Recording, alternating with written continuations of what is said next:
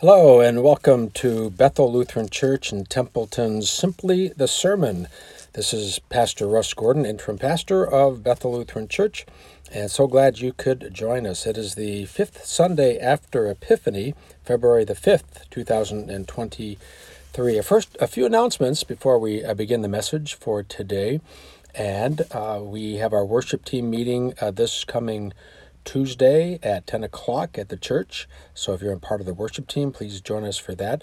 If you haven't uh, tuned into the adult Bible study on Wednesday morning, if you haven't come, you got to think about that. It's really wonderful. Uh, intern Monica does a great job, 11 o'clock uh, in the fellowship hall. And circle the 19th of February for the Kingsman Pancake Breakfast right after church on Sunday.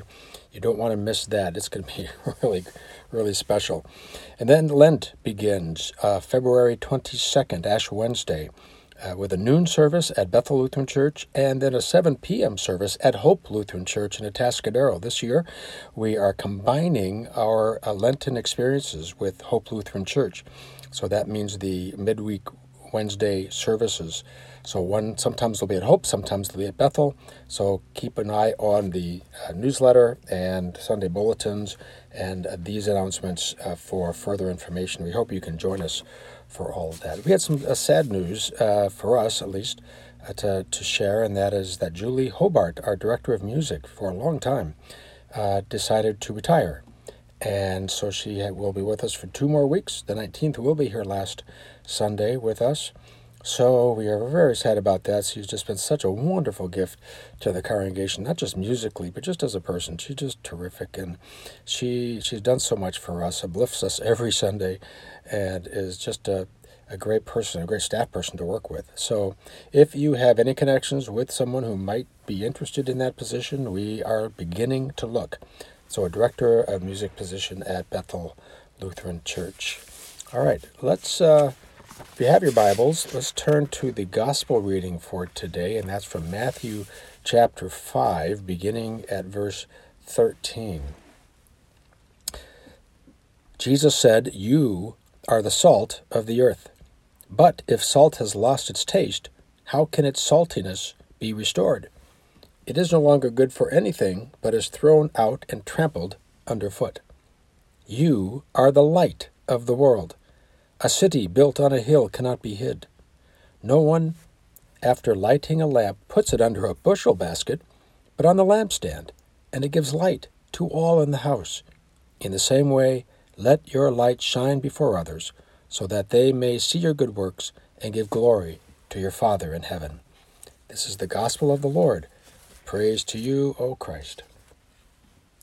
Well, grace and peace be with you and your family. Jeannie and I are avid watchers of a popular TV cooking show featuring chefs from all over the U.S. competing for the title Top Chef. Maybe you've seen this show, I'm sure you have.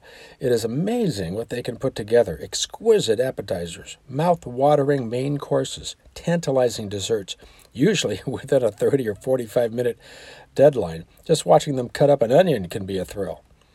Well, my wife at home, Jeannie, cooks most of the time, 99% of the time actually, and I every once in a while try my hand at cooking. And when I do, I am a meticulous follower of the recipe. If the recipe calls for one cup of flour, you'd better believe I will use one cup, no more, no less. But there is a line in many recipes that causes me great frustration, even consternation, because I know this one ingredient can make or break any dish. That line salt to taste. How much is that? One person's lightly salted may be another person's brine. Well, today we hear Jesus' call You are the salt of the earth. He didn't say He is the salt of the earth, right? He said You and I are the salt of the earth. In sharing the good news of the gospel by acts of love, we are seasoning the world with the very presence of God. You and I could just be the very means by which the world may indeed taste and see that the Lord is good. Jesus is challenging us to add season and spice to our Christian life, and we are to do so with all the discrimination of a great gourmet chef. In following the recipe of the Christian faith, we too need to be careful when we get to that line salt to taste. What does Jesus say is the biggest danger? He says to be under salty, bland. Uh, don't worry, I haven't met any tasteless people here at Bethel Lutheran Church. As you likely know, salt was a very precious commodity in Jesus' day. It was highly valued. Roman soldiers of that time were paid in salt. Thus, from the Latin, we get the word salarium or salary, and that derives from that word salt. And salt was used like money in the buying and selling of goods to preserve food and give food a more pleasing taste, as we all know. Newborn babies back in the day, way back when, were rubbed in salt for medicinal purposes. Uh, covenants of friendship were sealed by the taking of salt together. And because salt was so valuable, and for quick profit, some unscrupulous merchants would adulterate salt, thus making it tasteless. What the hapless buyer ended up with was nothing more than the residuum of the salt making process. So, even though salt really can't lose its flavor, in the time of Jesus it was possible for salt to be diluted and made weak. Now, how do you think we might allow ourselves to be diluted? How might we be making our faith bland and uninteresting? Remember that classic story out of Africa? Author and Baroness Isak Dinesen of Denmark lived for years on a lovely farm in the highlands of Nairobi, Kenya. She tells about a young Kikuyu boy named Kitau who became her house servant. After three months, she wrote, he asked me one day to give him a letter of recommendation to my old friend Sheikh Ali bin Salim. I did not want Kitau to leave just when he had learned the routine of the house, and I said to him I would raise his pay. Oh no, he said, he was not leaving to get higher pay, but that he had made up his mind that he would either become a Christian or a Muslim only he did not know which yet. For this reason he had come, and worked for me for three months in my house, writes the Baroness, to observe the ways and habits of the Christians. From me he would go for three months to Sheikh Ali in Mombasa and study the ways and habits of the Mohammedans. Then he would decide. My heavens! exclaimed the Baroness to Kitau as she contemplated all of her obvious imperfections. Why didn't you tell me? Now, that's a rather daunting thought, isn't it? What might a person tell about the Christian faith from our lifestyle and behavior? Would that person conclude after living three months in my home that the Christian life is worth pursuing? Sometimes we are not exactly at our best, even at home.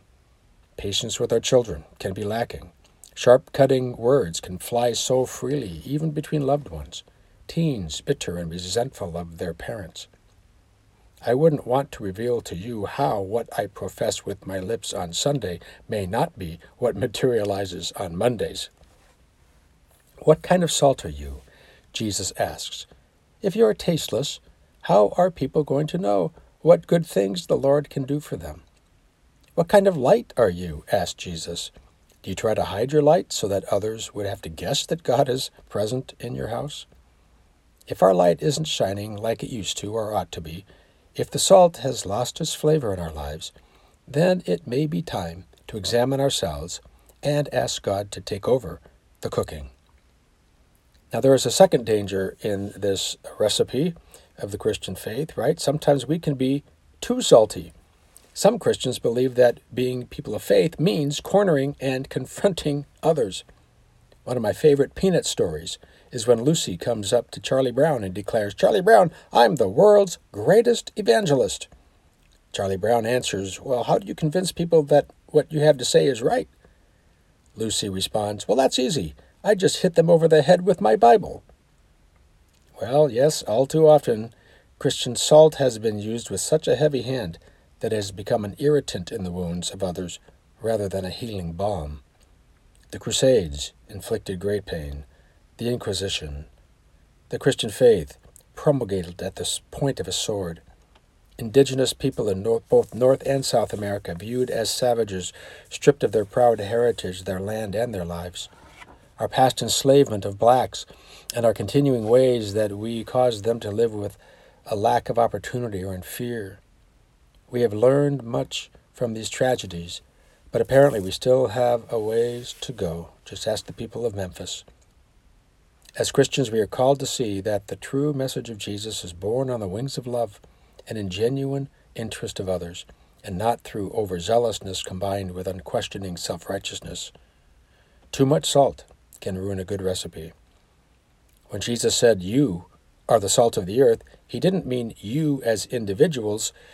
The word in Greek is plural, it's you all. Y'all. In other words, what we do isn't an individual enterprise.